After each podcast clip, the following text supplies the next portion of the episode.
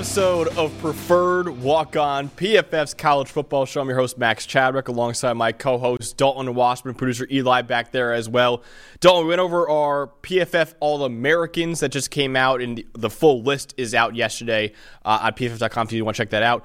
Now we're going over our awards. Obviously, December is basically all about trophies in college football. You got conference championships, you got bowl games, you got the obviously national championship, and at the individual level, there are so many awards to give out in college football. In fact, there are like 23 of them that we're going to give out today, basically position by position, some other unique awards too. Uh, I'm really excited for this, man. One of the things I love about college football compared to other sports is that there are so many awards to hand out at the end of the year. So I'm really excited to go over who uh, we all think would uh, get the 23 college football awards that we're handing out today.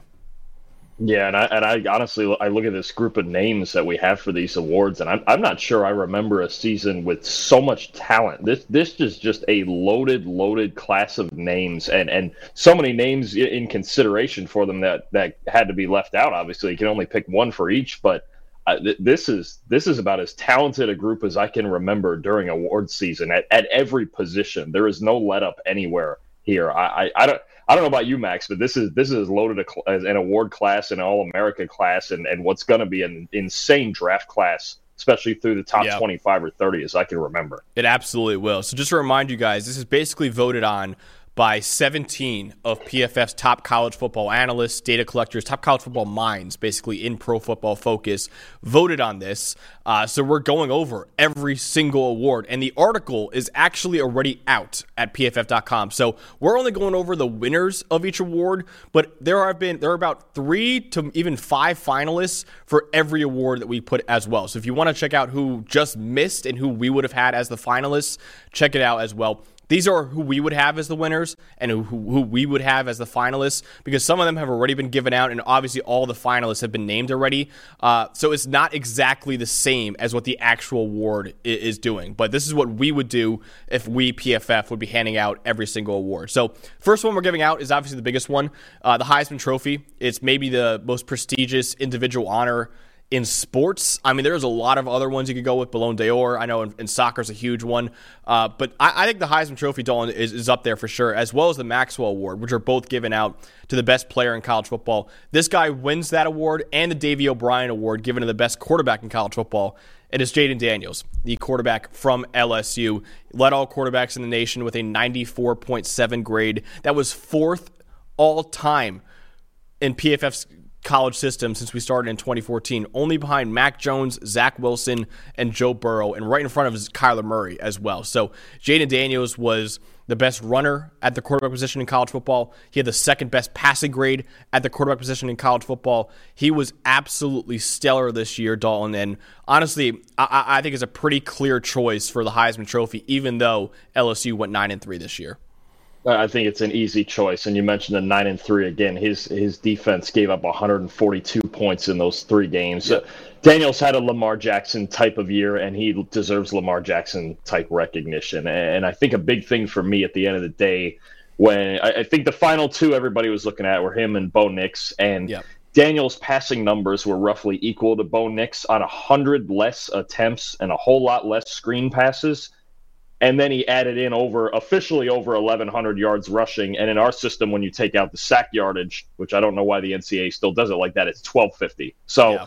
he's he's got more I, I, believe it's more than a 700 yard total yardage advantage 50 touchdowns compared to i believe it was 46 total for Nix on a lot less opportunity and a, a much less i don't want to say less i guess less friendly quarterback system but daniels yeah. had to make vertical throws that that Nix did not have to make nearly as often, nearly doubled him in big time throws. Um, I think when you really dig in on the two way impact and just the type of year he had, and you mentioned the fourth best grade in PFF history, uh, this this really gets to be an easy call towards Daniels.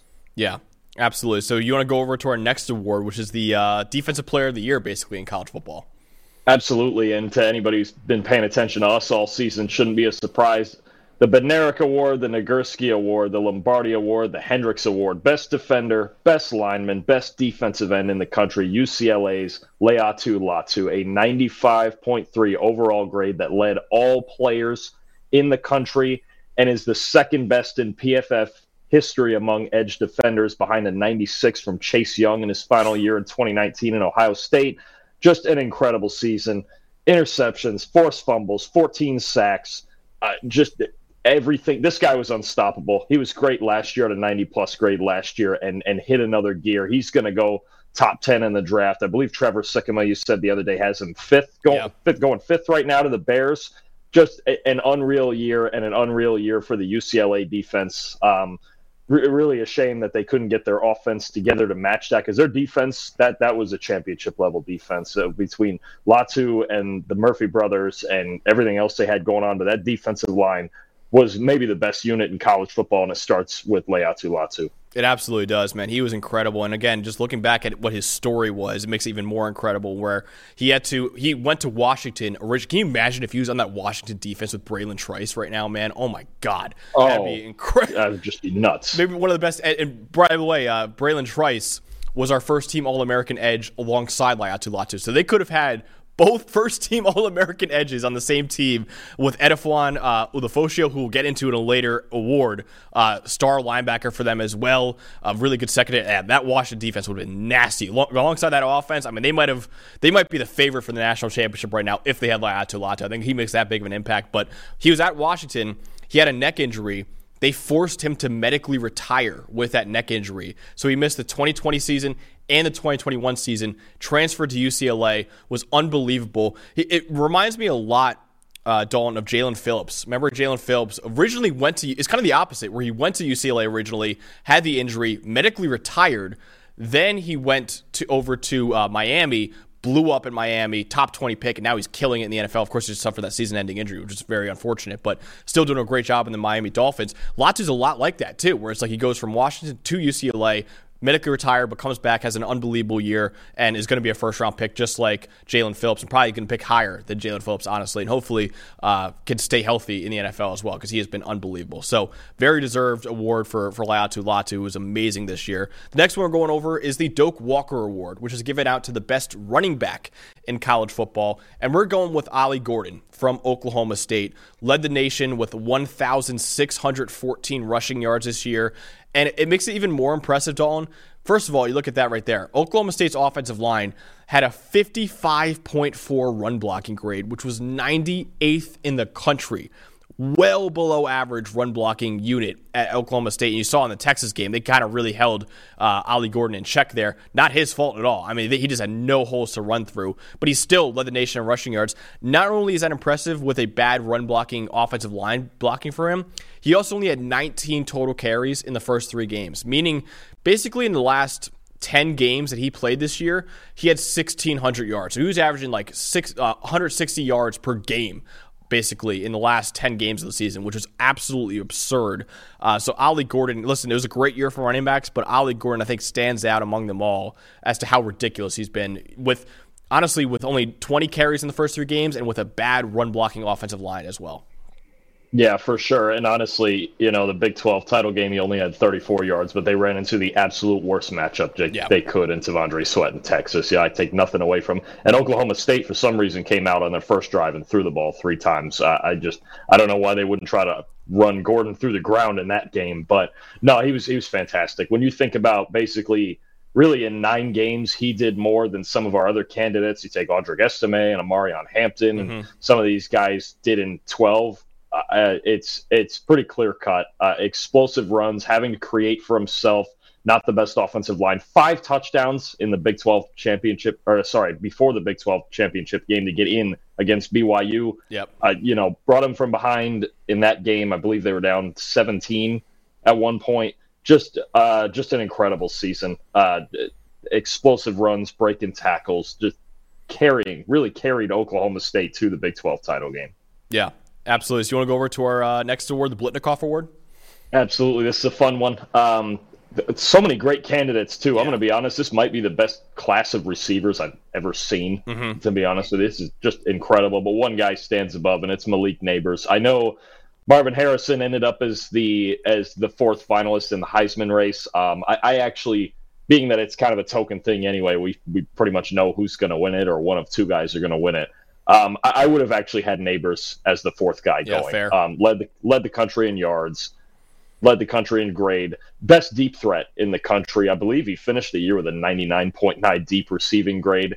Um, just between him, the combination of him and Daniels was the best offensive pairing in college football this year. Uh, just there, there was no answer for it really from anybody. Um, uh, just the screens, deep balls, everything in between, and and it, it, you know it all just led to just this unstoppable force. The only way you could beat it was putting up forty five to fifty on them. I mean, yeah, it's just the the only game they didn't they weren't great was the Florida State game, the first game of the year, put up only twenty four. Um, after that, just just unstoppable. A championship caliber offense led the country in EPA per play. Um, and Nabers, Nabers himself, he's going to find himself in the top ten of the draft as well. Just a, a just a just a threat at all levels, especially deep and and him and Daniels, and obviously Brian Thomas deserves his credit too. But him and Daniels were the most unstoppable force in the country this year, and honestly, I think they both should have gone, or both should go to New York for the uh, Heisman ceremony instead of Harrison. Yeah, I would agree with that. And honestly, you remember back to the 2020 year when both Mac Jones and DeVonta Smith went to New York for the Heisman ceremony. That actually was the only other time that I said this in the last episode. That's the only other time where the highest graded quarterback and highest graded receiver are on the same school. So uh, it's insane what those two were able to do this year. So yeah, Malik Nabers very well deserved. Brian Thomas, you mentioned him, man. He leads the country in receiving touchdowns this year too. So you got the receiving yards leader is your number one receiver. Your receiving touchdowns leader is your number two receiver. Insane what the LSU offense is able to do this year, man. But uh, yeah, Malik Nabers very well deserved. I think for Biletnikoff Award. Next one we're going over is the John Mackey Award, which is given out to the best tight end in college football. This one was pretty easy. Brock Bowers from Georgia. Even though he missed three games with an injury, he still led all tight ends in the country in yards after the catch, receiving yards after contact, and forced missed tackles. And Dalton, this is the third time in three years that he's an All American for PFF. So I'm bringing this take once again to the table. I think Brock Bowers is the best tight end college football has ever seen. I, I, truly think that. Ever since his true freshman year, ever since he graduated high school, he's been the best tight end in college football basically three years in a row now, man. And this is his second John Mackey Award win. If he actually does end up winning the John Mackey Award, nobody has ever won the John Mackey Award twice. And I think Brock Bowers is going to accomplish it. So I understand that some people might argue for him not to be the best prospect ever. Maybe Kyle Pitts might get that. Vernon Davis, I remember, was a very highly rated prospect. But just in terms of who was the best tight end in college football history, my argument would be Brock Bowers for what he's done in three years now. And basically, if you look at his career numbers, he's leading all tight ends in PFF metrics all time. Uh, from 2014 to now, since we started, he's basically leading in every single metric. So I think Brock Bowers, again, John Mackey Award win again after he won it last year. Uh, I, I, think he's going to go down as the greatest tight end in college football history. Yeah, I agree. And if I, I would have to check the update because I looked at it about a month ago, and I, I believe there is not even a Power Five receiver in the PFF era with a higher receiving grade. That's how. I mean, he's he's the biggest matchup nightmare um, in college in college football over the last three years, and and I think the most impressive part, not that it matters for this year's award, but you don't see freshman tight ends come in and dominate. No, and, and he, and he did, and and for that first national title run for Georgia, and and he's just not slowed down since. He's only gotten better. I, you don't see you don't see tight ends take jet sweeps. No, uh, like like their tailbacks. I mean, this guy he runs like a tailback. I, I, I just he he really the comp for me he sure looks like George Kittle, but maybe even more explosive. Yeah. And if that's that's what he turns into, there's not a team in the league who shouldn't take this guy. Whoever gets him, I mean, uh, any offense. He's not just you know he's not just a glorified receiver like some of these tight ends that come out are. He's an excellent blocker. Um, just even with missing the three games, just a clear cut choice. Uh, just he's so so dominant, and and I'd be I I I'm so cur- I'm so curious to see. I think one of the most fun things in this draft is where he will land, and and I just don't I don't think it's a situation where there needs to be a big fit. He's just so good, it's unreal. how high would you take him? Uh, obviously, fit matters, and, and, where and what teams need tight ends because obviously it's not a position that you really take highly in the draft all that often. But how high? If, if say if everyone needed a tight end, how high would you personally take him in the draft? Do you think? Oh, I, th- I, think I think you could very reasonably take him in the top five. So do I. I, I exactly. Yeah, I, I think obviously I think the quarterback need part comes first when you talk about teams that are going to want Caleb Williams, Drake Maye, Bo Nix, Jayden Daniels, these mm-hmm. guys. That's that's going to be the biggest part to it. Um, and then I think I, I think talent wise, and even a lot of other years, he would almost certainly go top five. Then it's a matter of I, I think the this draft is so loaded with weapons. It's nuts. oh my god, Marvin Harrison. Then I Jr., think you, yeah, yeah. Th- then you sit there and think about you probably have three receivers in the top ten in Harrison, Nabers, and Rome Odunze. Mm-hmm. I, I think it's going to be weird because I think for teams need and sometimes now the, the the need for everyone, you can never have enough wide receivers. Yeah, I think he's going to go in the top 12 or 13. Yeah, same. But you you could easily argue him into and, and I think any other year, like in last year's draft, he, he's probably going fourth or fifth. Honestly. Yeah.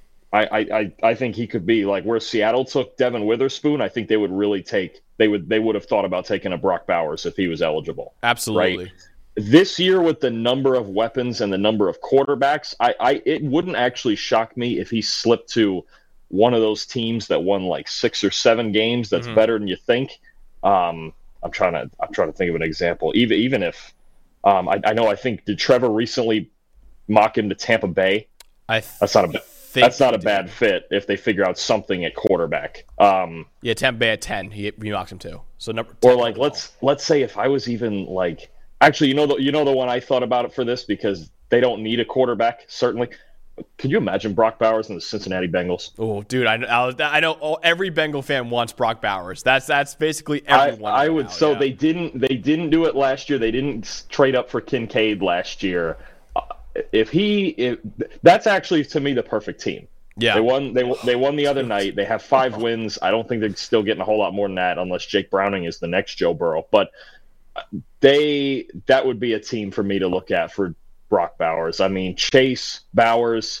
I don't know if they'll end up keeping Higgins or not. There's a contract situation, yeah, but that's that's just yeah. such a fun fit for me.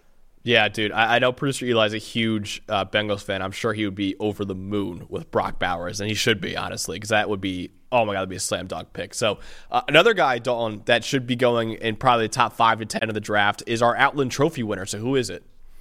Uh, Joe Alt from Notre Dame. Uh, if you heard us the other day, he's one of the best tackles in PFF history. There's yeah. really, you throw on the tape, there's no flaws with this guy. He's only given up 13 pressures over the last two seasons. Dominant run blocker at Notre Dame as well, and I think that's the separator here. Fashan, Olu Fashanu from Penn State is just as good a pass protector, but uh, Joe Alt just he has it all. He has it all. And honestly, another guy I think a I think a good team is going to get a really good player with him. Alt could be a guy that drops a handful of spots depending on how many teams want weapons instead of linemen. Um, I know he's been mocked to the New York Jets a ton mm-hmm. lately, and that makes a ton of sense. Don't worry, Jet fans. But uh, he, he there's just no flaws with him. Best tackle in the country, best offensive lineman in the country, and you know, pretty much every other, I went over this the other day, every other tackle who has his career grading profile, Ryan Ramczyk and Penei Sewell and Joe Thuney, uh, th- these these are big time players mm-hmm. on the mm-hmm. offensive line, and, and he's going to be one of them. I, I think he's the safest pick in the entire draft. I really do. I sometimes with receivers, you got to get the fit and the quarterback in the situation. Obviously, the quarterback, some of them going to go. You know, Caleb Williams is not going to go to a great team no matter where it is, mm-hmm. right? This is the safest pick in the draft. Yeah. Um, it, it, really, when you look at it and his profile and and the baseline for what he could do, a a potential maybe down the line Hall of Fame left tackle. Yeah, absolutely, man. I agree. I, I think you and I both said on the All America team, I think this is the OT one in the draft, and I know a lot of people would disagree with that. Most people disagree with that. A lot of people have Olu Fashanu, uh, both interviews we have, by the way, Joe Alt and Olu Fashanu, but Alt, I think, brings a power element in the run game that Fashanu really does not. And Alt is just as good, I think, of a pass protector, man. I know Olu's got the traits that you kind of look for in, in a franchise left tackle, but Alt, man, I mean, six foot eight, 320, 330, something like that, and he moves, the balances really well for a guy who's that big.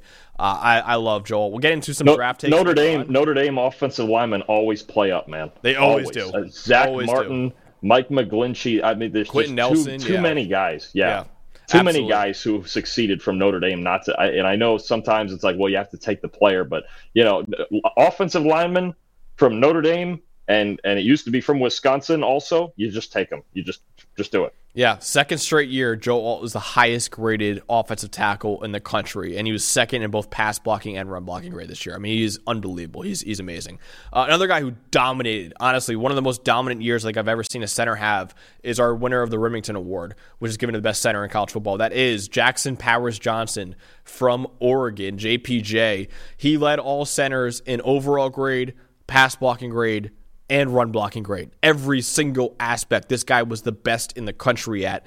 And on 471 pass blocking snaps, only one pressure allowed. Zero sacks, zero hits, one pressure allowed. That means he had a 0.2% pressure rate allowed, which is absolutely absurd and was by far the best in the country. So Jackson Powers Johnson dominant, dominant year. I remember Tyler Linderbaum had an unbelievable year for Iowa a couple years ago, and that was one of the best we've ever seen. Jackson Powers Johnson, what he did is probably right behind that, man, and or close to it at least, because dominating in all aspects for one of the best offensive lines in the country. Yeah, and one of the best offensive lines of the entire decade that Yeah. we've been doing this, and especially in pass protection. Uh, I'd have to I'd have to see if their if their uh, pressure rate finished under ten percent. For a while, it was at about nine and a half percent. When usually the team that leads the country is in the right around 13, 13 and a half. It the level of dominant in pass protection, especially, is insane. And I, I could argue that he was just as valuable as Bo Nix in their success. I mean, the the pockets when you watch Oregon tape, the pockets that that Nix had to sit in were just. I mean, he he could have sat back there and had a meeting. Honestly, just Yep. just insane. And, and in the run game, Oregon's always great in the run game. And and I think the thing to keep in mind too when evaluating him is he he played guard last year, one of the best guards in the country. I believe in the top ten or I think he was the twelfth best guard in the country last season. Mm-hmm. A- And moving to center, that's it's the hardest transition is moving from anywhere else to center with as much as you have to do mentally.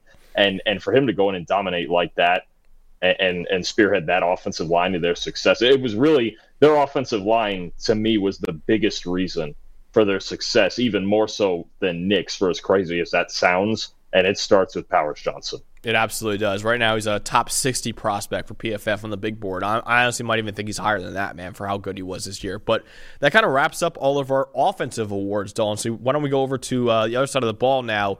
Who gets the uh, Butkus Award for the best linebacker in college football? Uh, it's going to be. This was a tight vote too among Yeah. all our voters. We had some really fun names thrown in there: Peyton Wilson, Jeremiah Trotter, who might be a first-round pick coming. Uh, Jason Henderson from Old Dominion was mentioned a couple of times, but we went with Edgerrin Cooper. He led all FBS linebackers with a 91.7 grade. The only linebacker with 85 plus grades in all three facets. Um, he, he's just fun to watch. I, I'm going to be honest with you. Um, in two things that jump out at me with Cooper: instincts and speed. Yep. Uh, I'm gonna be honest with you, and and other than the LSU game, because this is how this is how I know. And I was waiting for this matchup, and it was so much fun to watch. This is how I know Jayden Daniels is a freak of nature because against A and M, he still had 120 rushing yards. I'm going to tell you, Edgerrin Cooper's the best spy in the country. Okay, he was very, very often when opponents had a mobile quarterback out there. Even Jalen Milroe, this guy shut down Yeah. Jalen Milroe taking off running, or Joe Milton, who's a really good athlete, best spy in the country. He had, had, uh, was it close to ten sacks that he had. Yeah. I think it was. I forget. The, yeah, I, he, and it's not as a blitzer. This sounds funny. It's as a spy. The second quarterbacks break the tackle box, Cooper's gone. I, Yeah. I mean, the speed on this. I would not be shocked if if he came out in the draft and he ran a four four. Honestly, speed and the instincts in the run game. He plays. He plays linebacker the way every linebacker's coach would want a kid to play. It, it, he's so good. He's so well rounded, and, and I think those are the two things. He's going to be, if he comes out in this draft, the most one of the most fun guys to watch. And and honestly, got enough size to just everything about this guy and the athleticism. He's he's the most fun linebacker to watch in the country, and it's and this is well deserved. Uh, he uses those two things better than anybody. Absolutely does. And I remember uh, Trevor Sikkema came to me and asked me, he's like, hey, is there any guy that you think I should keep an eye on during the season? And I said, I don't know if you've watched him yet, but check out Edgerrin Cooper. He's like, all right, I'll go watch him because he hasn't seen him yet. He's right now the number one linebacker on PFF's Big Board now. Speed, speed, and instincts. If you combine those two things, I mean, to be honest with you, that's that's what Fred Warner is. Yeah, speed, speed, and instincts in all facets. And and, and this guy, I'm telling you, his just you you see linebackers with speed who have no idea how to use it or where to go. This is not the case. And, and now with the mobile quarterbacks taking over the NFL too, the ability to have a spy like like that. Think about you know they had Gary Danielson during the Georgia Alabama game showing Georgia needing two spies on Jalen Milroe to keep him somewhat contained. No, A and M had Edgerrin Cooper. They didn't need a second one. Yeah. And Milroe, I think that was Milroe's lowest rushing grade of the season. I'm telling you, this guy, it, it, sounds funny, even as a spy on the quarterback, is the most fun linebacker to watch in the country. He absolutely is. And it's amazing the jump he made this year, where I think the instincts, like you said, took a huge. He's looked at the athleticism. Yeah, it was always there. But he had yeah. six, a 66 grade last year, a 64 grade the year before, and a 91.7 this year, man major jump, and he, just I, I, you mentioned it. I think he's just seeing the game at a level that no other linebacker is seeing it right now. So right now, the number one linebacker on PFF's Big Board for the NFL Draft, and the number one linebacker in college football this year. Man, he was absolutely fantastic. Next up is the Jim Thorpe Award, which is given to the best defensive back in college football. So not just cornerback, not just safety, best defensive back overall, which made it a tough award to hand out, honestly, when you're combining those positions. Uh, we went with Tyler Nubin, though, the safety from Minnesota. He led all safeties in the country with a 90.3 grade. And on 19 targets this year, he had five catches allowed and also caught five passes himself, five interceptions. So he caught as many balls as he let receivers catch on him this year, which is absolutely ridiculous. He also had a 17.5 passer rating allowed, which led all safeties in the country. There are a lot of other guys you could have gone for this award Kool Aid McKinstry, Sebastian Castro, uh, Arnold from Alabama as well. But uh, I, I, think overall, when you look at just how good Tyler Nubin was, I think he was pretty clearly the top safety in the country. Whereas for cornerback, I think there's a strong argument for a lot of guys to be the top corner in the country. But safety, I think it was pretty obvious that Tyler Nubin was the guy this year.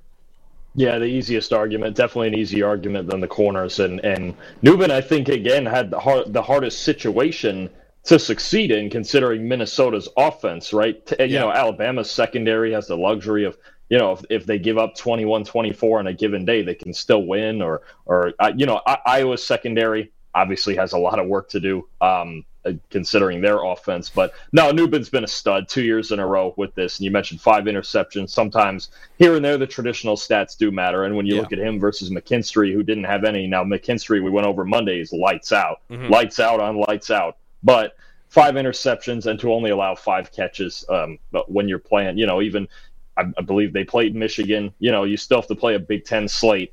Um, this is this is well deserved. Best best safety in the country. A um, couple other candidates who are very good. I think of Caleb Downs also. But yeah. we you know we've mentioned three guys all on the same team. So yeah. Nubin Nubin back there has to really run the ship himself, and, and th- this is just well deserved. He should be the Thorpe Award winner. Absolutely. So next award is a very interesting one, Dawn, and a very contentious one. I, I, we kind of thought this guy that did end up winning it would run away with it, but there were a couple other candidates that really made a run at it. So this next one is the Paul Hornung Award, which is given to the most versatile player in college football. So who ended up winning it for us? We we stuck with it. We stuck with the early favorite and went with Travis Hunter. When you think about the eighth best receiving grade in the Pac-12 and the ninth best cover grade, um, you know, of all of all the freaks we've talked about today, this guy might be the freakiest athlete. Um, it, it, makes you wonder how good he would be at either if he just went with one. But yeah. you talk about, I mean, they, they leave him on islands, and Colorado's defense at the end of the day was not a good unit, but they leave him on islands, and he succeeds more often than not. Spectacular interception on the offensive side.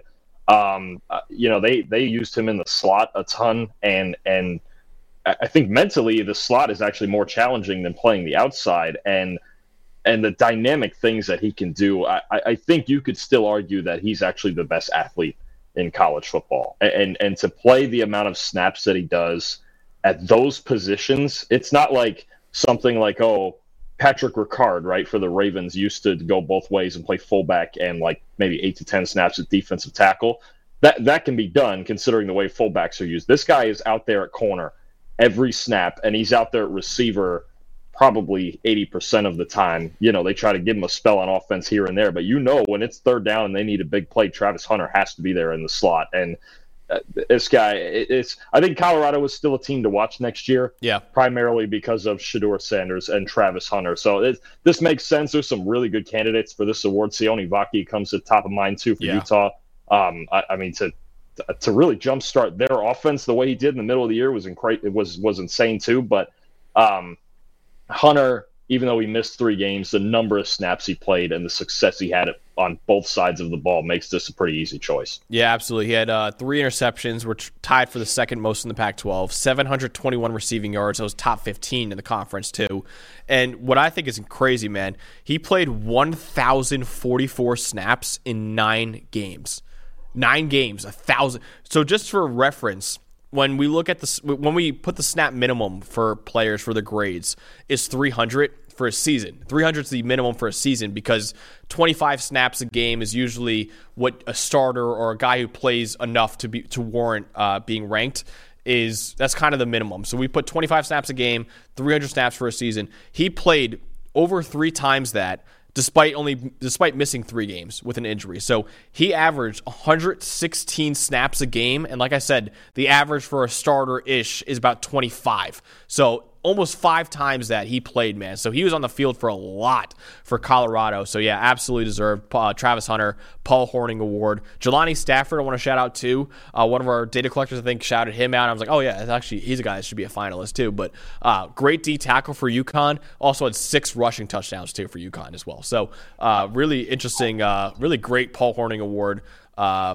list that we had this year. So next one is the uh, Lou Groza Award now, which is given to the best kicker in college football, and that is Joshua Karty from Stanford, who had a 95 grade this year that led all kickers in the country by three points, and he was 11 for 14 from kicks of 40 plus yards. That 11 field goals from 40 plus yards were the most in the country. Also, he made all 21 of his extra point attempts this year. Now, of course, some people might look at that and be like, "Oh, that's not that impressive." Well, a lot of other kickers in college, you're not as reliable. A lot of them do miss at least one or two extra points, even the best ones. And Joshua Karty still made all 21 of his extra point attempts. So Joshua Karty is our pick for the Lou Groza Award, which is given to the best place kicker in college football.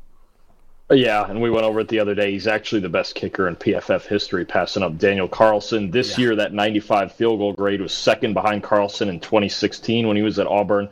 Uh, he's he's going to be in the NFL for a long time. He's just consistent. Also, third in kickoff grade, Max. I mean, he yeah. just he's just all around. He's got everything everything you could want. We're going to hear his name for the next 15 years. Absolutely. So next one, Dalton, is uh, the Ray Guy Award now for the best punter in the country. So who who ends up winning this one? Uh, we actually went with James Burnip from Alabama. Led all punters in grade and led all punters in hang time. He um, he, uh, you know, it's funny. Our voters got actually, uh, we got a lot of votes in for Tory Taylor from Iowa for the sheer amount that he had to punt. But that's that's not always, you know, that's not always the. It doesn't mean you're the best punter. Now, Tory Taylor's one of the best punters, but Burnip Burnip was just excellent. 11th in net yardage, first in hang time, um, and uh, you know, obviously, Will Reichard gets all the flowers as the all-time leading scorer uh, in NCAA in college football history I don't know if it's FBS or NCAA all the way around, but the all-time leading scorer.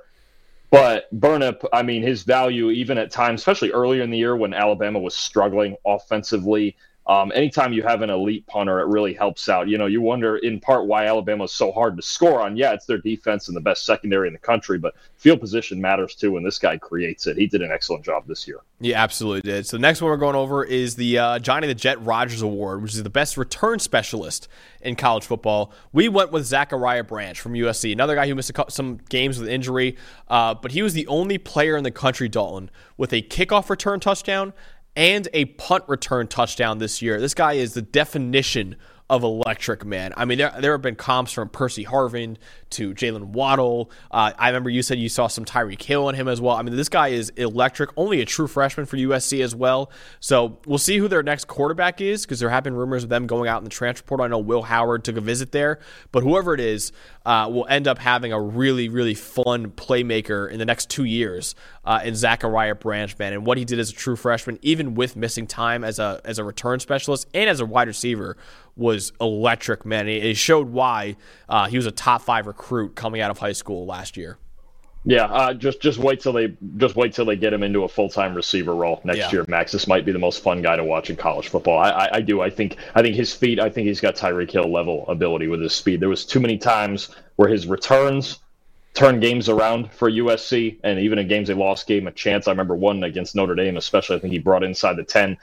They he's he's electric. It wouldn't shock me at all if he was just the most electric playmaker in college football next year. This guy can line up anywhere return, receiver, slot, out wide, uh, just dynamic. If you put him in the backfield, he might be the best running back in the country. His, his, his feet, I'm telling you right now, his feet, when he just moves up this depth chart, they're so loaded this year at receiver that he was really like the fifth guy. Wait, wait till he's really the feature act in this offense and watch what happens. He's one of the most talented players in the country, and I wouldn't be shocked soon if we're talking about him like we talk about these other receivers. Absolutely. So he was a true freshman. He had a great year as a true freshman, but he was not our pick for the Shaun Alexander Freshman of the Year award, Dawn. So who was the uh, best freshman in college football this year?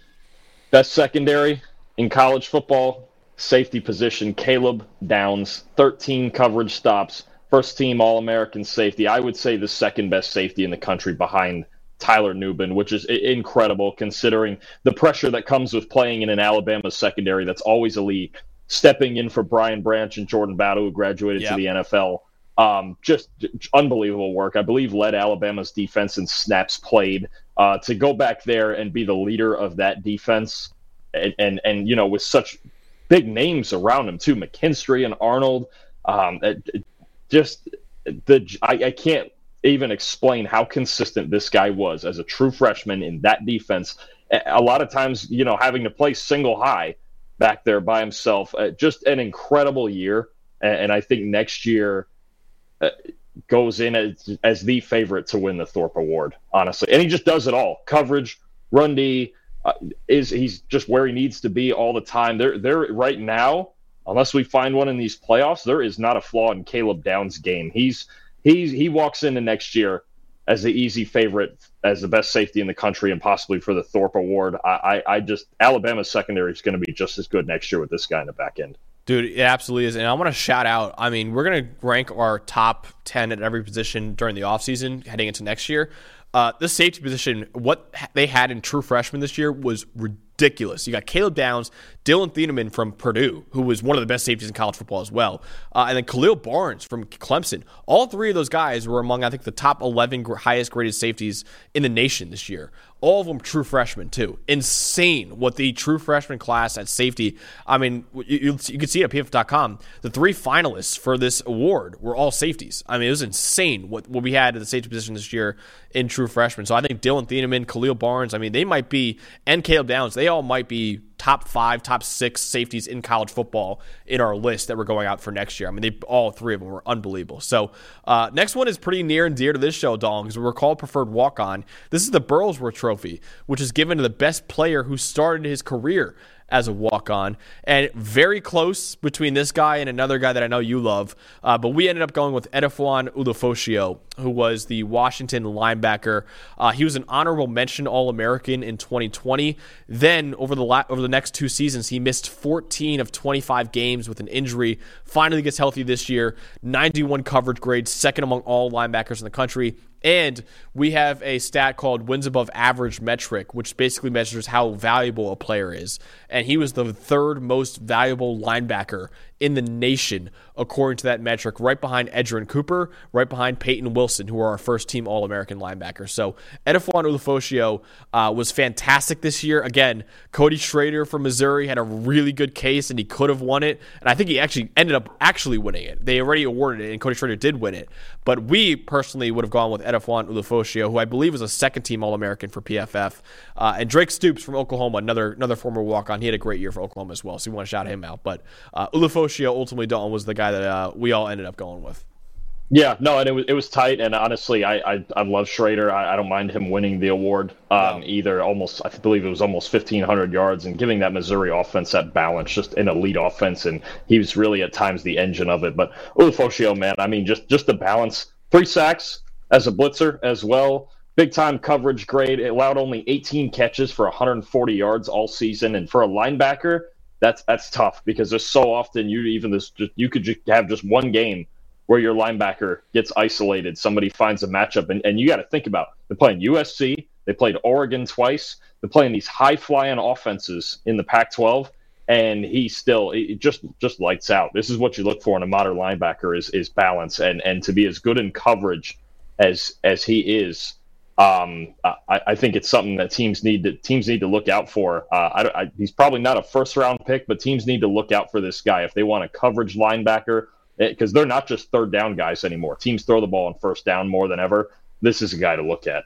Absolutely. So next one we're giving out is not an individual award. It's actually given to a unit. Uh, it's a Joe Moore Award, which is given out to the best offensive line in college football. I think this one also was very, very close uh, with the winner and the two finalists we had. But ultimately, Don, who was the winner of the Joe Moore Award? ended up being the Oregon State Beavers and, and the holes they were paving in the run game for Damien Martinez and just and Deshaun Fenwick. Uh, best run block grade in the country, uh, best overall grade in the country because of it. And Taliese Fuaga at right tackle is the best right tackle in the country. He's going to be a first round pick.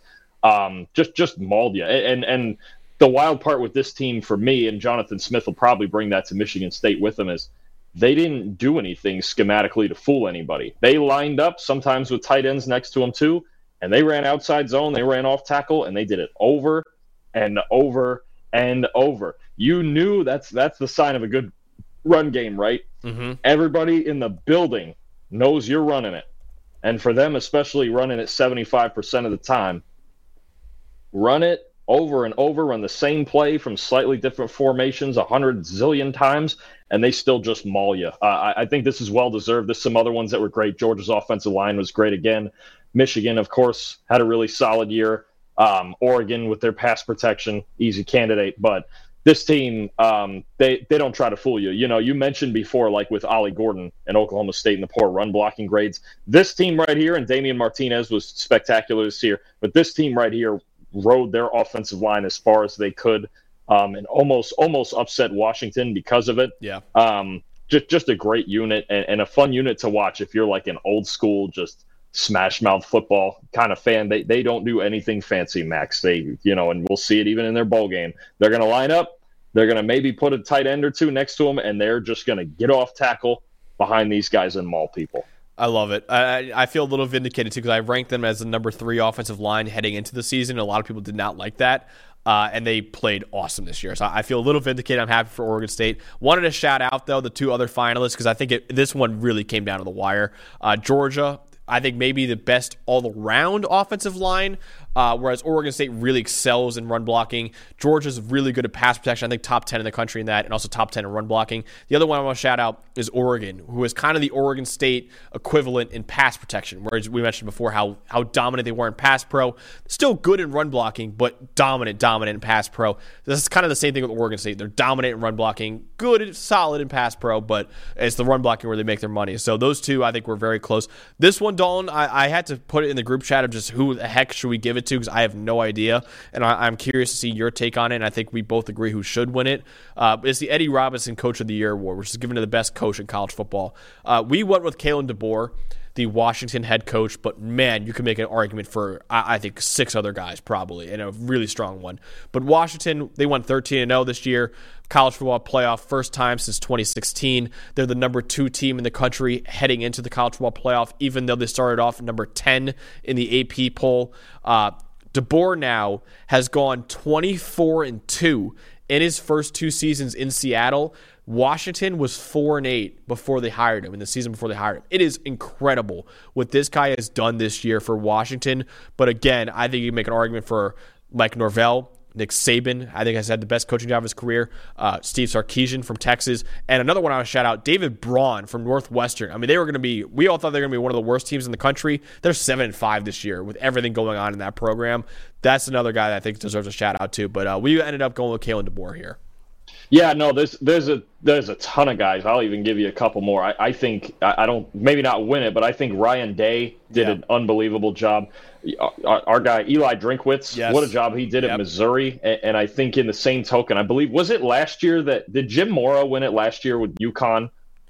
Uh, he might have. I got to look back at the winner, but because, yeah, he might have. Because turning turning UConn, I believe, into a bowl team in in, in that Kill. same breath as Braun at Northwestern. Yeah, uh, you know, another one I uh, just just that I throw at because I I, I watched them a lot this year. I, keep an eye on, uh, and especially in the future, keep an eye on Alex Golesh at South Florida. Took basically the worst team in the country, and everyone transferred out. Several of them to schools like Colorado or or a former USF quarterback that started at James Madison and nearly went on to at South Florida, Alex Golesh, what he did, and now he's going to play a bowl game against your Syracuse Orange know, Boca. I'm nervous down there at F- down there at FAU Stadium. That's another that's another guy to look at, and I think a Group of Five sleeper next year. The turnaround down there too was spectacular at South Florida, but no, DeBoer makes a ton of sense to me. Um, I, I, think this seemed to be amongst the group the most uh, unanimous one. Um, just what he's done, he brought in Penix from Indiana and it's not a two-year award, obviously, but they did go undefeated. And to be honest, there are some metrics where you could argue that Washington should be number one ahead of Michigan. Yeah, definitely. And, and I think that I think the big one for me when I think about this is the number of times everybody during the season wanted to complain about, oh, well, they play in too many close games and they're not dominating wire to wire like Oregon and the eye test, the eye test. And I go, there is something to getting, especially college kids, in tight situations, in close games, both games against Oregon, the Washington State game, the Oregon State game on the road when they were underdogs in the pouring rain, and, and constantly finding ways to make one more play than the other team. I think there's some signature moments, man. And, and I think about, too, I, I love DeBoer's willingness to live and die with his best players, and that's especially Penix and Odunze. When I, when I think about um, two moments for me, the Oregon State game when they when they were salting the clock away, and I believe they had a third and one or fourth and one. Basically, that would have been either we're going to give Oregon State the ball or we need a first down to win the game. And instead of just running it right down the pipe, he threw a back shoulder fade to Odunze. That was just a just a perfect ball, one of the best balls I've seen thrown all year. And then Washington State, that game when the game was tied, fourth and one from somewhere around his own 35 and he runs the end around to Odunze. He gives Penix the option of, you know, line up in this formation and here's three different options. You go with it. And he trusts Penix to make that call. And if it didn't work, certainly would have lost the game because Washington State needed only about probably 10 yards to hit a surefire field goal. His, I think his awareness in tight situations, his calmness in tight situations, and the ability to just allow his best players to win yeah. the football games instead of trying to just be oh, traditionally this is how it's done or whatever, I, I think is his best attribute. And I think it's what could get him all the way to a national title. Yeah.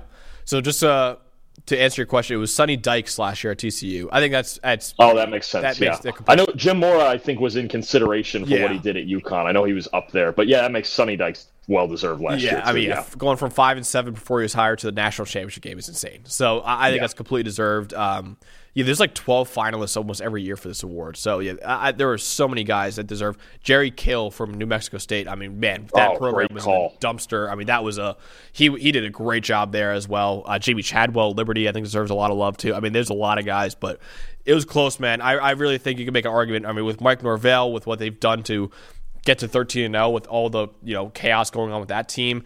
Uh, Nick Saban, I think, with two new coordinators, a new quarterback, it looked bad uh, with the USF game losing to Texas. Now it's, it's Alabama again. It's just Alabama again. I think that, that, I argued before this might be the best job we've ever seen Nick Saban do in his career.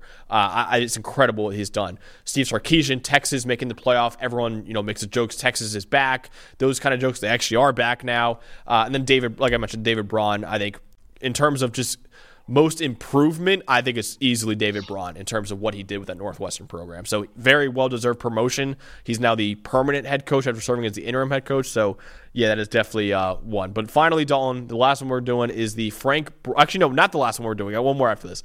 We got the uh, Frank Broyles Award, which is the best assistant coach in the country. Uh, Phil Parker from Iowa actually ended up winning the award yesterday. Very well deserved. Love Phil Parker. I think he's the best DC in the country. But we went with someone different in the Big Ten for the uh, best assistant coach in the country.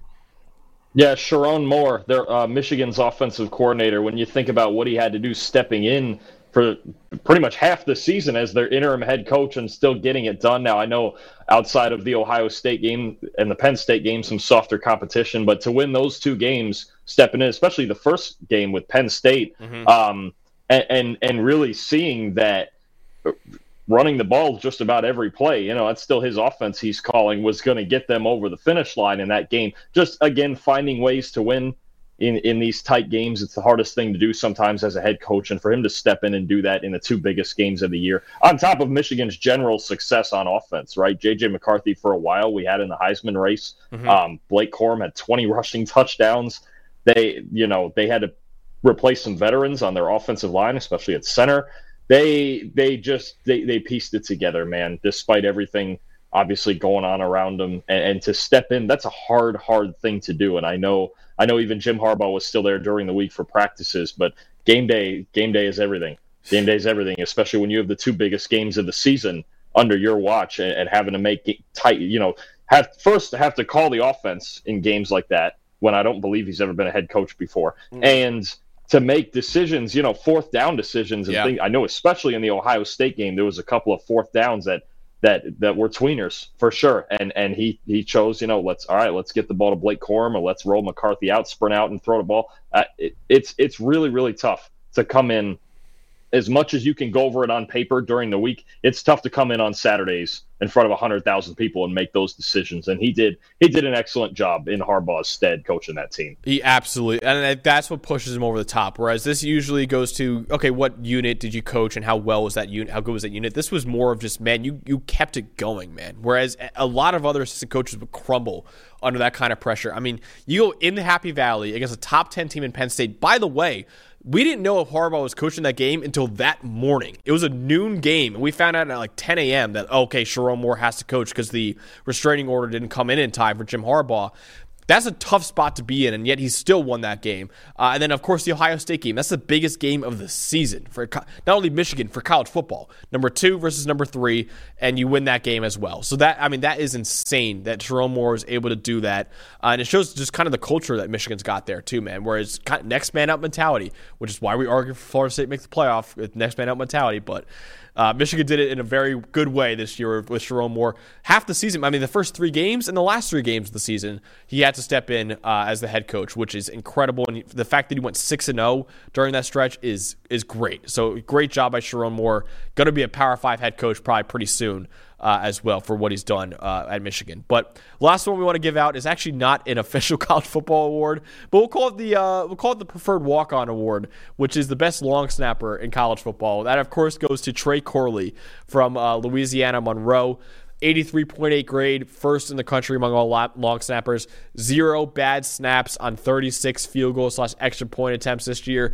Like we mentioned, we have grades for every single player on every single play in every single game and that includes long snappers. So if we have grades for long snappers, Dalton, we're gonna hand out an award for the best long snapper in college football since they're not recognized basically anywhere else. So Trey Corley gets our vote as the best long snapper in college football this year. Absolutely, it's forgotten how important that position is, man. But you know, it's the same thing. You know, long snappers, long long snappers have to, you know, they have to try out for the NFL, and some are better than others too when it comes to accuracy yep. and even the timing and everything. Everything is such an operation when it comes to the punt game and the field goal game. If you're if you're even a tenth of a second slow in either, you might have a major problem. So to be to be the best at that position is still an honor and, and incredibly important. And I, am just going to say it again: whoever got him that bow tie deserves a medal to match the team colors. That's great stuff. it's honestly. elite, but. But but no, I mean it's it's so it's so so important, and I know to the naked eye, um, it, it's it's maybe I, I almost I don't want to say boring, but it like just it's almost something that you can't even you can't even tell unless you're around it every day or you're watching tape all the time. Or so often, like if you see a team that um, that let's say they they lead the country in block punts. That's that's not about the punter. It's it's sometimes it's about protection, and very often it's yeah. about the long snapper and not getting it back there fast. A tenth of a second can make the difference on any of this. And then when you talk about field goals, I you know I I think about say Kansas State against Texas, right? And and had a couple botches in the kicking game. That that it's that that big a margin, uh-huh. that much, and and your long snap. It's it's so so important, and it's probably something long snap and special teams, everything in the third phase. We get we get the Groza and the guy awards, the fancy stuff. But the, the entire operation is what coaches always talk about when it comes to that. Yeah, maybe we should get a holder award. I don't. I gotta find the holding metric. So maybe we'll do a holding award next year or something like that too. So we get that. That would be really fun as well. But oh, yeah, wow. Trey Corley, our long snapper. Honestly, Don, if whenever I have a kid, I'm gonna might just train him. A lot of people train them to be quarterbacks. I might skirt around that and do train him to be a long snapper. I don't know if anyone's training their kid to be a long snapper. So if I can get my kid in the NFL that way, I will absolutely. That's, I think that's the way to do it, honestly. So uh, I might do that. But uh, yeah, so Trey Corley wins the preferred walk on award for the best long snapper in college football. We'll probably get a better name for that later on. But uh, yeah, so next up that we're gonna do, Dalton, maybe maybe maybe it's the Trey Corley Award. Maybe it's Trey Corley it's Award. First one. Maybe it is. Maybe it is the Trey Corley Award. But yeah, that actually would be pretty good. Maybe we could look back at uh, the history of PFF and who the li- lo- uh, highest graded long snapper ever in college football was. Maybe we'll, we'll name it after that guy. That could be a good one too. Uh, but last thing we're gonna do, Dalton, before we go, is there is one game this weekend. This is the one weekend before bowl games start uh, and before it gets really hectic. But there is one game, and of course, it's one of the best traditions in college football. There's only one game on this Saturday, and it is Army versus Navy, the troops versus the troops, Dalton. Uh, and it should be a really awesome, fun game. I, this, I, I've always wanted to go to an Army Navy game, haven't gone to one yet, uh, but it's one of the best traditions in college football. So we thought we'd give you kind of a quick preview of uh, one of the best rivalries in college football. Yeah, I'm curious to see. Um, I, I, don't know. I don't think this is the. Actually, I think it is the first year because it's been in Philadelphia forever, and this year it's being played at Foxborough. Yeah. Um, I'm curious to see if the weather plays any factor up there because that's that's not the most fun place to play this time of year. Um, no, this is. I, I, think the thing that struck me looking at these two teams is is how they're they're basically identical. Max, yeah. I think there's been a long time, at least since we've been around, is that one or the other has kind of clearly been better, even though you still get a good game because of the rivalry. I know for a long time Navy was the better team, mm. a long time, and then it kind of flipped back um, towards Army's direction in the last few years. But this year, both five and six, both just about identical metrics across the board. Um, you know, Navy Navy's had some issues this year. They've had to play four different quarterbacks, including now a freshman in Braxton Woodson. So they're, they're trying to piece together the quarterback position. Had a lot of injuries. Um, you know, they it's this is about an even a matchup as in Army Navy, and they're always even matchups because of the style and familiarity and the rivalry. You throw really you throw records and all the stats out the window, and you just get the game you get. Um, you know, it, I, I, don't think it's the way it used to be. They're, they're, I remember growing up. I think it was Navy one, Was it 15 years in a row? Something somewhere like in there. Yeah, it was. It was a lot. It's not like that anymore. But these two teams you look at all the numbers and everything; they're they're identical. And, and, to me, pinpointing a couple of things, I, I would say I, I'm curious to see which Navy defense shows up. So in their five wins, they've only allowed 30 points total and have a 91.3 defensive grade. And in their six losses, they allow 37 points a game with a grade around 62. So it, it's a. It, I, I think it's that because especially with them playing with their freshman fourth string quarterback, yeah. Army's defense is a little more consistent. They've only allowed 30 points once, and that was at LSU when they gave up 62. If you take out the LSU game, Army's got somewhere around the top 35 ish defense in the country. Um, played Syracuse pretty tough. I believe they were up on them early. Beat UTSA, a really good team, um, coming off three straight wins. Beat Coastal Carolina uh, two weeks ago. I, think I think I like Army. I think they're a little more consistent. Bryson Daily at quarterback has been a constant all year. He's I believe he's been the only quarterback that's started this year for them, as as opposed to Navy on their fourth stringer. And really, it it it, it depends.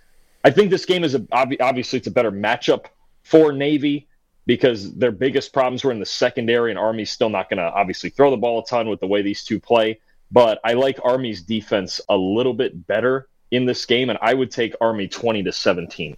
Ooh, a little more high scoring than I have it. I, I got uh, Army winning this one 17 13. I'm going to have Army winning. But yeah, it ultimately comes down to who runs the ball better. I mean, you look at the top three teams in terms of how often they run the ball. They're all three service academies. Air Force is number one, right around 85%.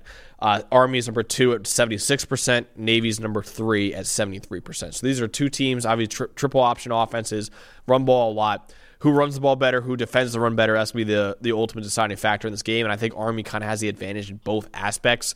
Army has the 50th best tackling grade this year, while as Navy, uh, I think it's believe is like right around 160, yeah, 116th in the country. So um, I, I, think Army is a little more well equipped in this game. Uh, weather could play a big factor as well. It's going to be a low scoring game. The over under right now for this game is 27 and a half points uh, which oh, wow. is right around the Iowa kind of over unders that you get a lot. So uh, it's gonna be a good game. I think. I think, like I said, these are two evenly matched teams. Two teams that do not like to throw the ball at all.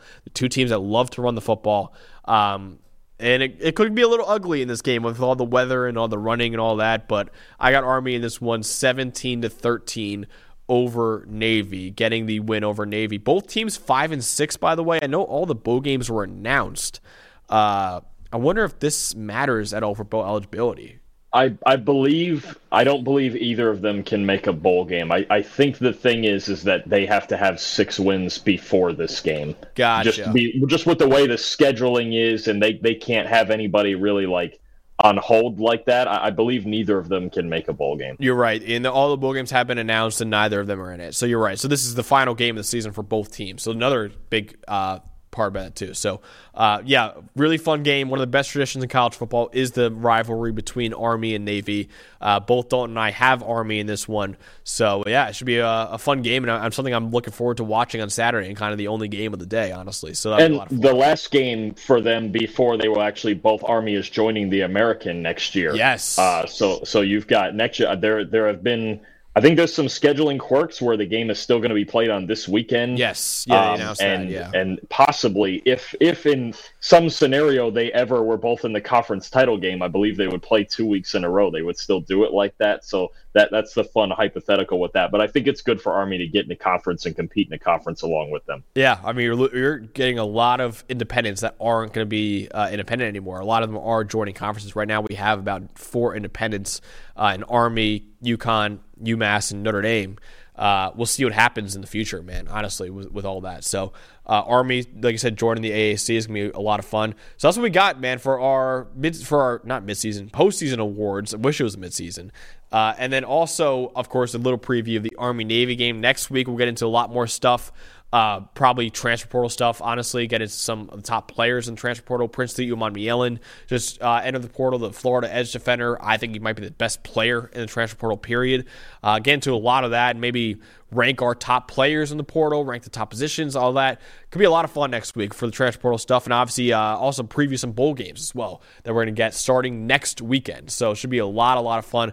Uh, as always, please uh, rate, review, listen wherever you get your podcasts. Uh, leave five star review. Um, leave your questions there. Leave your takes there. We want to react to your guys. Do a little mailbag episode pretty soon, so we're gonna do that pretty soon. And also, I'm gonna pretty soon. I'm gonna make the um, Bowl Mania uh, group for everyone to put your bowl game picks in there. And we got the okay, Dalton. We're actually going to give out a PFF subscription, year long subscription to the winner of that as well. So you might you should uh, join that and get a free PFF subscription if you win our Capital One Bowl Mania on ESPN. So I'll put out the group, I'll tweet it out, we'll retweet it off the PFF College account. Uh, and yeah, join it, please, because it'll be a lot of fun and pick every single bowl game straight up, which is a very difficult task to do when you have no idea who's playing in what bowl game. But yeah, so we got for our awards, Army Navy preview, and all that. So make sure you guys uh, subscribe to the channel for more content like this in the coming weeks that we have. So for Dalton Wasserman, for producer Eli back there, uh, I'm Max Chadwick, and we'll see you guys next time.